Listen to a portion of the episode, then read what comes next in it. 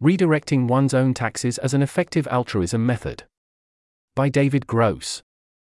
About 20 years ago, I stopped paying U.S. federal income taxes. By law, the government has 10 years to collect an unpaid tax bill, whereafter a sort of statute of limitations kicks in and the bill becomes permanently non collectible. I've adopted the practice of waiting out this 10 year period and then donating the amount of the uncollected tax to charity, typically the top charities fund organized by GiveWell. Over the past six years, I've redirected over $30,000 from the US Treasury to charity in this way. In this post, I'll briefly outline the theory and practice of this sort of tax redirection and address some likely objections. If you have questions about the nitty gritty details, leave them in the comments or drop me a line by email. Heading Theory From an effective altruism perspective, the theory behind tax redirection is that giving money to the government is far from the best way you could deploy that money. It is questionable whether funding the government is even a net positive. Worse than merely wasteful and inefficient, the government is often harmful. But even if you believe that marginal funding of the government is more good than bad, it is almost certainly not among the best ways you could allocate your money. So, if you could avoid paying federal taxes and give that money instead to more well chosen causes, in a frictionless way, it would seem wise to do so, from an effective altruism standpoint. But of course, such a move is not frictionless. The government disincentivizes some varieties of tax redirection with threats of sanctions, and other varieties of tax redirection have their own costs. So you have to factor in those costs before you can decide if tax redirection would be a good option for you. But to many people, tax redirection is in the unthinkable category, and so they dismiss the option before actually weighing the costs and benefits. If you have been among these people, I hope this post will encourage you to move tax redirection from unthinkable to let me think about that for a moment. The theory and practice of tax redirection in the US has been developed largely by pacifist, war tax resistors, who redirect their federal taxes because of conscientious objection to funding war. Their belief that funding the government is indeed immoral led them to desperately seek alternatives. But those alternatives, having been developed and deployed to varying degrees of success, are worth considering even by those whose values do not include pacifist scruples. For those who merely consider government funding to be suboptimal. Heading Practice There are two main families of tax refusal strategies, each of which has numerous variants. In the first family, practitioners owe taxes to the government but neglect to pay them. In the second, practitioners organize their affairs in such a way that they do not owe the taxes to begin with. I don't intend to explain these strategies in detail here, but I'll give a bird's eye view of the strategy landscape. This is based on how tax redirection is practiced in the modern US, where the national government mainly relies on income based taxation, rather than, say, a value added tax or customs duties. Other countries, and historical periods, have their own sets of strategies. Subheading Refusing to pay taxes you owe. There are a few ways to refuse to pay an income based tax. One is to arrange one's affairs such that one is personally responsible for paying the tax, so it isn't automatically taken from one's paycheck, and then to simply not write the check when the bill comes due. Another is to earn one's income in such a way that the income does not come to the attention of the government, for example, in the underground economy.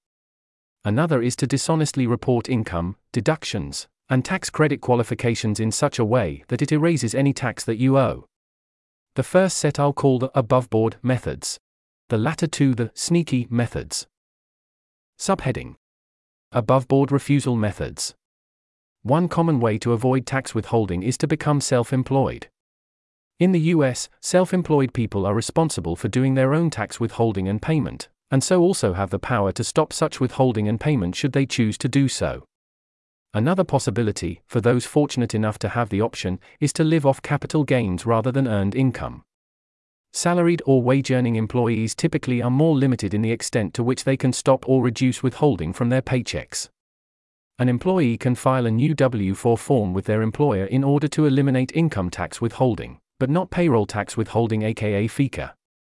But a few years down the road, when the government gets wise to what's going on, they are likely to demand that the employer disregard the W 4 and resume withholding taxes.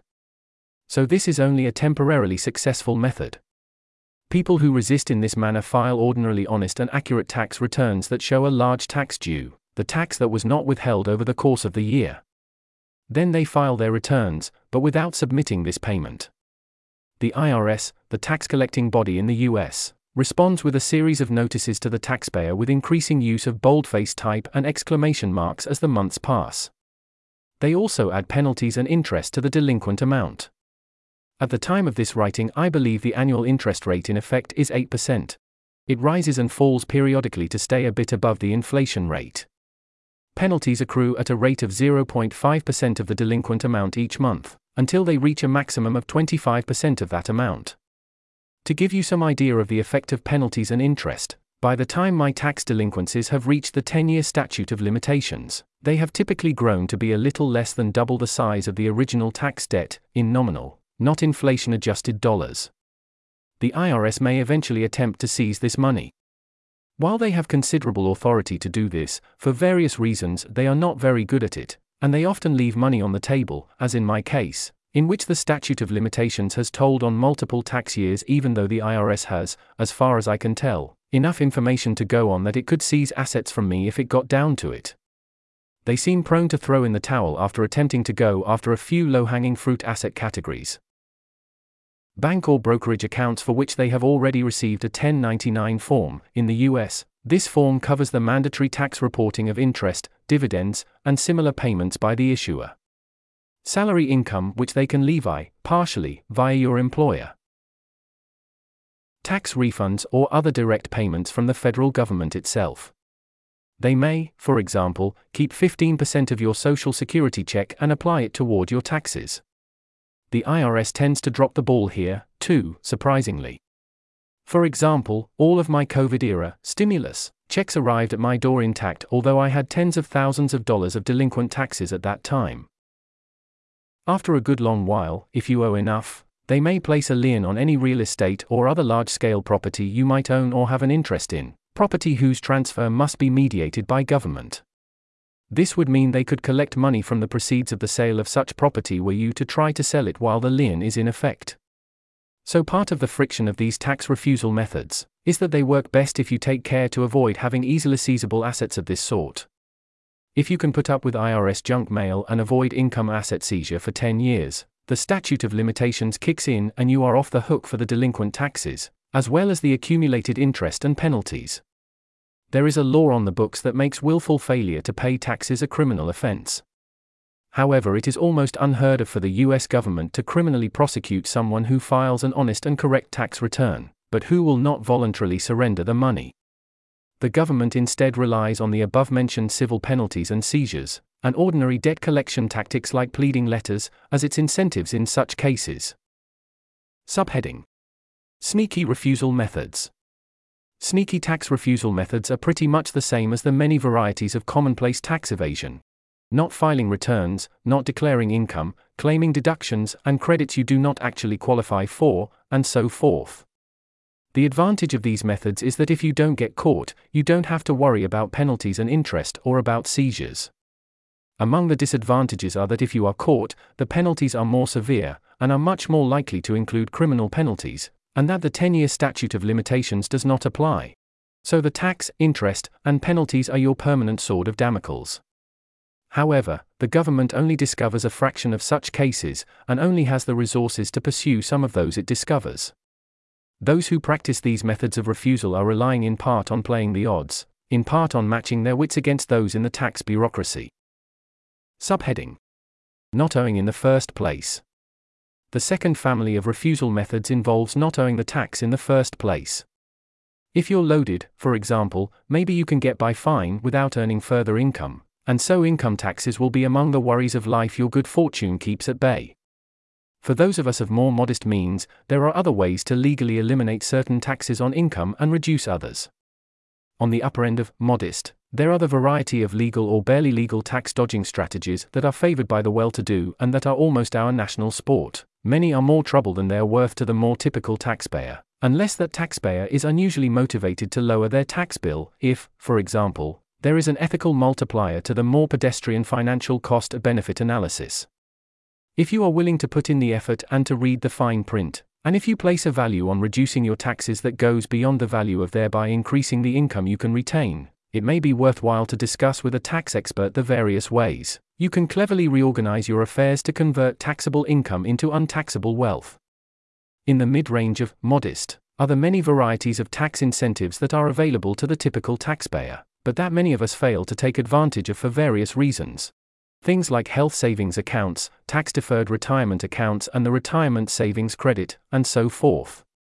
If you become convinced that there is value in keeping your money out of Uncle Sam's pocket, that value may be enough to motivate you to learn more about how you can qualify for such credits and deductions.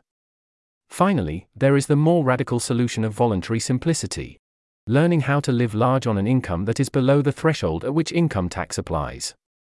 This is one of the methods I practice, and I have not owed any substantial amount of federal income tax since 2003, even while living what seems to me to be an objectively rich, if not in the sense of wealthy, life in pricey coastal California. If you haven't heard the philosophers and prophets shouting this from the rooftops yet, let me be the first to tell you. Some of the most valuable things in life aren't purchasable. People in their pursuit of money and consumer goods can unwisely neglect things that they would, on reflection, value much more highly than what they've traded them for. A life of voluntary simplicity can be a much less expensive one, but if it's a poorer one, you're doing it wrong. In cases like these, redirection is less cut and dried. If you reduce or eliminate your tax, what is there to redirect? In my case, the redirection was in part a redirection of time. Before I reduced my income below the tax line, I was working a full time job. Now, in order to earn less income, I also work much less. This has allowed me the time to volunteer for charitable organizations such that I now put in twice as many volunteer hours as paid hours per year. Subheading What about the tax deduction for charitable contributions? Perhaps you are thinking, wouldn't the best way to redirect taxes legally be to earn all the money you can, give away a ton of it to good causes, and then take a tax deduction for charitable contributions to eliminate your taxes? Unfortunately, in the US it is not typically practical to zero out the income taxes you owe by means of the tax deduction for charitable contributions. This is for a few reasons. For one, the deduction for charitable contributions is limited to a percentage of your adjusted gross income, lately, 60% or less, depending on the type of charity. But also, this deduction is an itemized deduction. You can only take itemized deductions if you forego your standard deduction. This means that you do not begin to reduce your taxes at all until your itemized deductions exceed your standard deduction.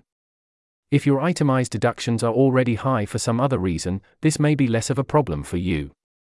If you're earning to give in the highest income tax bracket, you should be aware that even if you get the highest allowable charitable contributions deduction, you're still earning to give about 18 cents of each dollar to be spent by the ethical nincompoops in Congress rather than your charity of choice. Heading Objections anticipated. Objections to tax refusal and redirection can typically be categorized as 1. It's not ethical. 2. It's not safe. 3. It's not effective. I don't find these objections very convincing, if I did, I'd be convinced by them and stop, but here is a sketch of some of them. If there are any others that you find particularly show stopping, please make note of them in the comments. Subheading It's not ethical. Sometimes the not ethical critique is leveled at particular varieties of tax refusal and redirection, such as those that involve filing dishonest tax returns. Such critiques are not criticism of tax resistance as such, but of dishonesty, and so addressing them is a little out of scope here. Since they apply only to a subset of tax refusal techniques, I'm inclined to just concede the point and consider the other techniques instead. But this variety of critique can also be directed at tax refusal in general. As such, it usually takes a form something like this. Quote, Government and the rule of law is a mixed blessing, but it is indeed a blessing and beats the alternative. It's also fragile and depends on the consent of the governed. The consent of the governed is in part a kind of mutual bargain. I consent to be subject to government because I see that my fellow citizens are similarly subject. What I lose from being under the thumb of the man, I gain from being protected by that same stately digit. But if people notice too many free riders who get the benefits of government without suffering the drawbacks, the consensus that allows government and the rule of law to operate is in danger of unraveling. Tax refusers are free riders of this sort and as such are a menace to domestic tranquility. End quote. I can see the intuitive appeal of this sort of critique, but to me it seems too much like a political philosophy just so story. It strikes me as the kind of excuse you might come up with if you began with the conclusion that tax refusal was a bad idea, and you wanted to work backwards into a plausible story of why that was the case. I don't have a knockdown argument for why this critique is incorrect. I just find it too speculative and abstract to outweigh the more concrete, dollars and cents case in favor of tax redirection. For example, why exactly should I expect the rule of law to collapse, rather than for the government to be reformed or replaced? When the consent of the governed wavers? Could the results not just as plausibly be positive ones? And just how much weight am I supposed to assign a quiet tax redirection on the scale of threats to government legitimacy, compared to, say, commonplace contemporary political rhetoric? I'm also less convinced of the baseline benignity of government and the rule of law than most, so this sort of argument has a harder time getting traction with me. Your mileage may vary. Subheading It's not safe. Suggestions of tax redirection are often countered by insistence that it's foolhardy. If you don't pay your taxes, the IRS will seize your home and your car and take you to court for all you've got and throw you behind bars. This, of course, only applies to the owe but don't pay methods. If you don't owe to begin with, IRS enforcement is a non issue for you. Admittedly, there have been times and places where it has indeed been dangerous to neglect to cough up the demanded tribute, but the United States in the 21st century is not one of them. For example, the threat of jail time for failure to pay taxes is in the being struck by lightning or shark attack category of rarity. In 2022, 8,143,000 federal tax returns were filed in which the filers failed to pay what the returns said they owed. There were also at least 413,000 taxpayers who failed to file returns, only counting the ones the IRS knows about. That same year, the IRS successfully prosecuted 699 people for tax crimes of all sorts. Even if every one of those prosecutions had been of people who merely refused to pay, or to file and pay, that would mean that an individual tax scofflaw would have had something like a 1 in 12,000 chance of being brought up on charges. Property seizures are also vanishingly rare these days. Between 2012 and 2021, the agency averaged about 350 such seizures each year. That includes all tax enforcement activity. As a tax redirector waiting to have your property seized, you'd be in a long line somewhere behind Colombian drug lords and Russian oligarchs. The risk of salary levies and bank account seizures is higher, however, and definitely rises to the level of a real risk that a non payer, at least one who practices one of the owes but doesn't pay methods, is likely to face. If you are unlucky enough to have an account or salary levied upon, you face an abrupt financial loss that could be difficult to navigate if you haven't prepared for it, as well as potential embarrassment, for example, if your employer wonders what's going on, an inconvenience. Your bank account may be frozen for a month while all the paperwork goes through, outstanding checks might therefore bounce. If your tax delinquency rises high enough, $59,000 as of this writing, the government may refuse to issue or renew your passport, Another legitimate risk, but one with a straightforward mitigation strategy keep your redirection below that threshold. There are more and less safe ways to redirect, and for most of the risks, there are known strategies to mitigate them.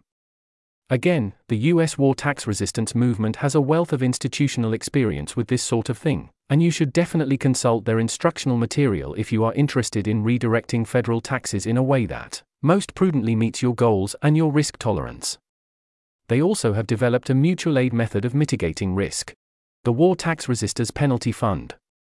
It works this way. If a war tax resister has money seized by the government to pay delinquent taxes, they can apply to the fund for 100% reimbursement of any penalties and interest that were part of the seized amount.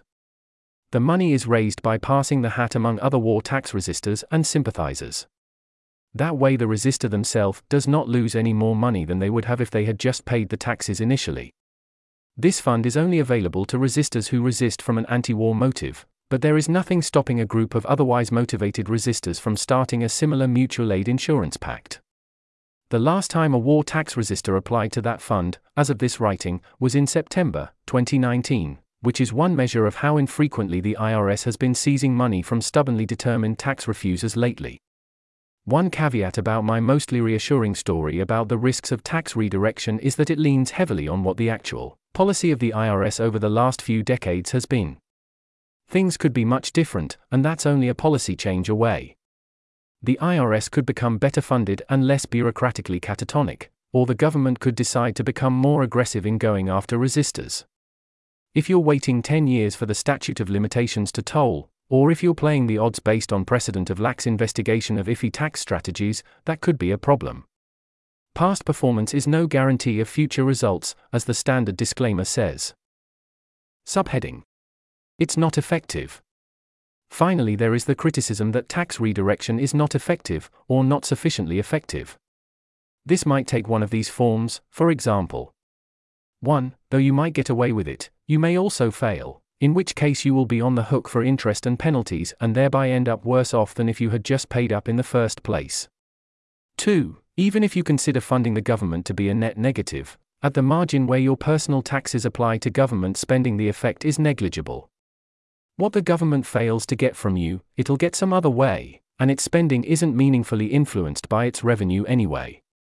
3. Even if we grant that it would be ethically better to fund, say, a GiveWell endorsed charity than the US Treasury, and even if we grant that it can be reasonably safe to do so, the amount of fuss you have to go through to do this well is great enough that you would be better off devoting that effort to something else.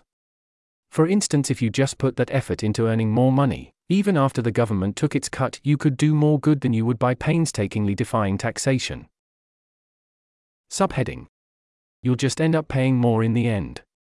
For the first of these criticisms, here are some figures that may help you evaluate it.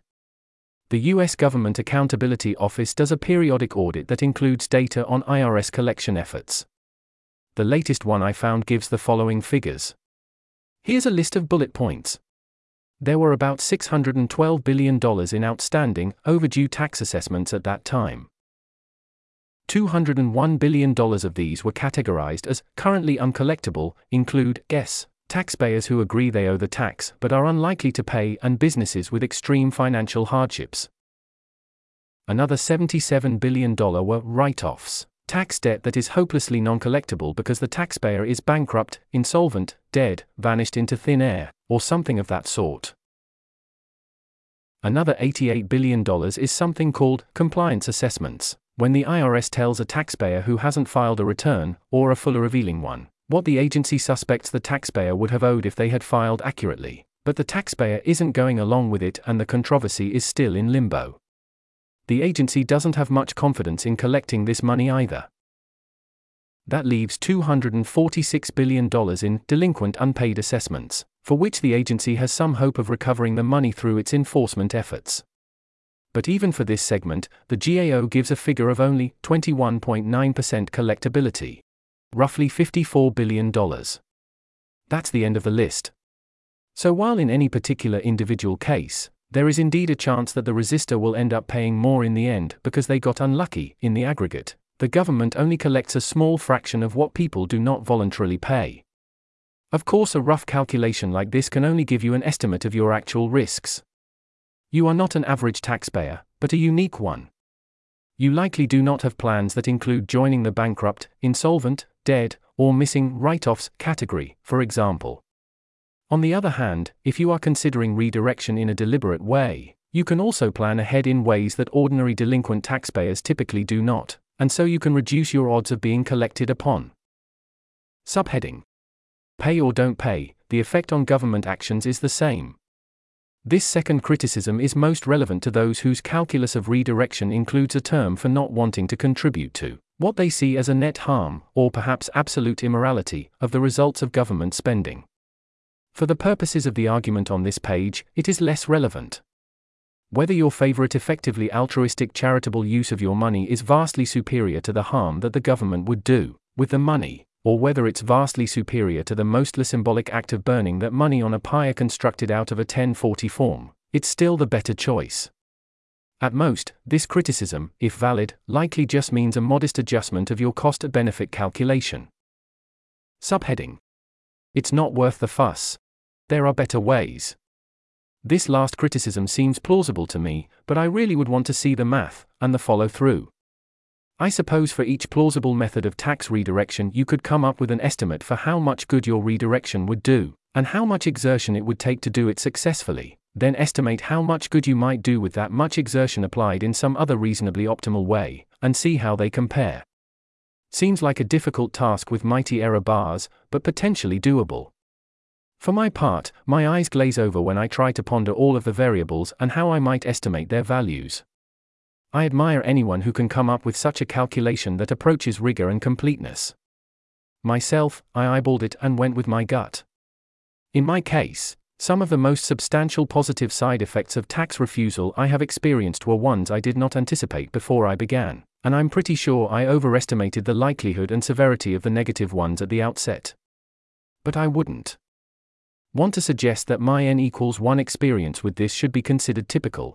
My life situation, personality, aspirations, resources, and so forth all contributed to how things have gone for me, and everyone gets dealt their own set of cards there. Heading Conclusion and Summary Tax redirection is a promising addition to the arsenal of techniques effective altruists can use to better deploy their resources in ways that further their values. There are a variety of ways one can go about it, depending on one's values, goals, and risk tolerance. The US war tax resistance movement has a good understanding of these various methods as they are practiced in the US, their pros and cons, and strategies for doing them most effectively. Tax redirection is probably not for everyone, but ought to be considered more carefully and more seriously than is currently common among those interested in pursuing effective altruism. This article was narrated by Type 3 Audio for LessWrong. It was first published on November 13, 2023. The original text contained six footnotes which were omitted from the narration. To report an issue or give feedback on this narration, go to t3a.is.